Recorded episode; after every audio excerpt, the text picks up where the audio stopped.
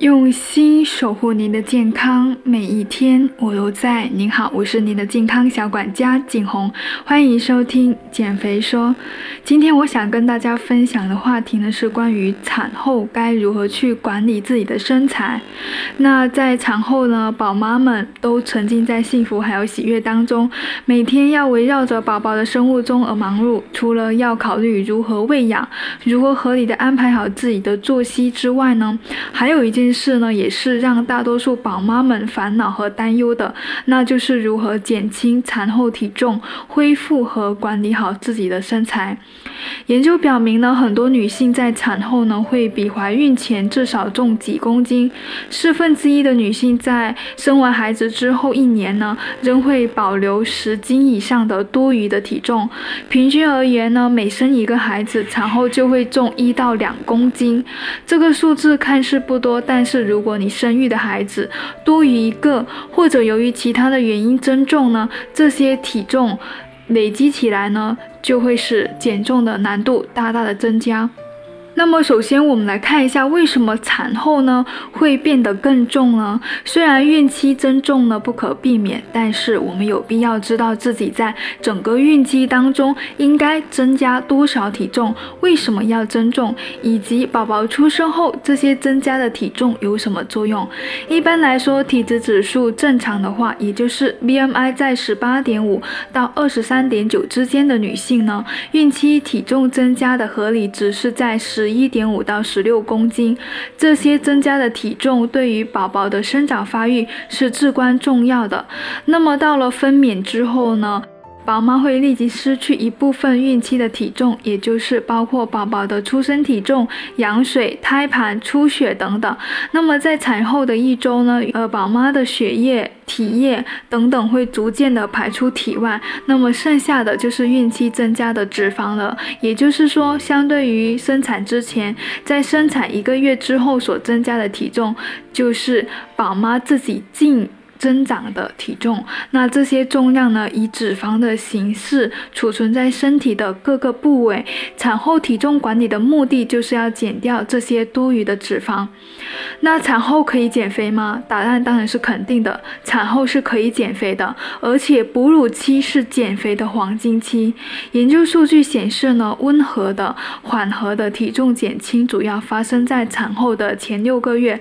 一般来说，如果六个月内没有能能够恢复到孕前的体重呢？那六个月后减重会更加困难，而十二个月是减重的时间上限。所以，如果不能够产后十二个月内将孕期增重减掉的话，很可能脂肪就很难减掉了。而如果带着这些增加的体重进入到下一次的妊娠、下一次的怀孕，不但产后增加会更加困难，宝妈还有胎儿呢都会面临更多的。慢性病还有并发症的风险。那产后减肥会影响到母乳的质量吗？科学研究已经证实，科学合理的减肥方式是不会影响到母乳的质和量的。母乳的质和量主要取决于宝妈膳食的营养情况，当然也与宝宝的需要量，还有呢吸吮次数等等都有关系。营养的膳食，也就是说膳食的多样化还有均衡的搭配，并非是简单的少。吃一点母乳就不够，或者呢使劲的吃质量就好。其实一味的多吃或者少吃是不科学的。当合理摄入的营养成分和消耗量，也就是饮食和母乳处在一个黄金的平衡点的时候，就能够达到哺乳质量高而且瘦身效果好的双赢的效果。那该如何去科学的合理进行产后体重管理呢？记住以下几个原则：第一个，合理的饮食和运动，也就是说，产后减重呢，饮食是关键，饮食对产后的减重影响是比较大的。合理的健康的饮食可以让产后的妈妈们逐渐的减掉怀孕以来增加的体重。那和孕期的一样呢，产后的饮食依然要遵循适量、均衡、多样化的原则，既要保证营养摄入充足，又要避免营养过剩。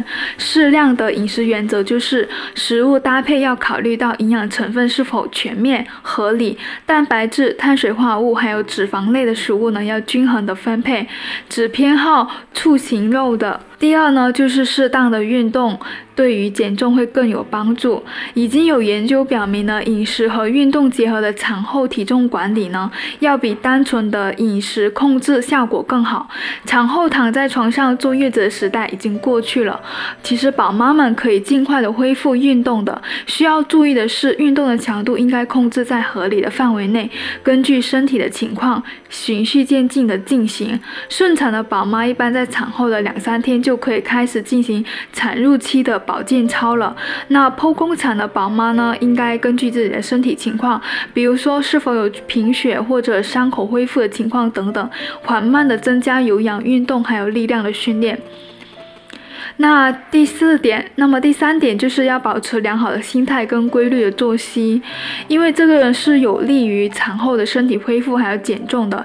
要知道孕期增重是不可避免的，所以宝妈们更需要保持好的心态，树立信心。只要合理的利用产后减重的黄金期，通过合理的饮食还有适当的运动，是可以很好的恢复身材的。第四呢，就是要坚持母乳喂养。母乳喂养呢，会消耗热量，本身就是体力活嘛。那由于母乳喂养的额外消耗呢，所以产后的六个月内，母乳妈妈会比非哺乳妈妈每天多摄入三百三十千卡的热量。那么每天呢，就会多燃烧五百到七百大卡的热量。这中间的能量缺口呢，就有利于减重了。第五呢，就是要控制孕期的体重。孕期增加的体重，还有分娩后需要减重的体重呢，是非常相关密切的。大多数研究显示呢，孕期体重增加呢，是产后体重变化的最强的因素。所以，孕期过度的增重是导致产后体重滞留的主要原因。那么，在孕期的时候，一定要把体重增长在。推荐的范围内，这样的话，产后需要减掉的体重就会相对较少。那我今天的分享就到这里，希望对你有帮助，谢谢收听。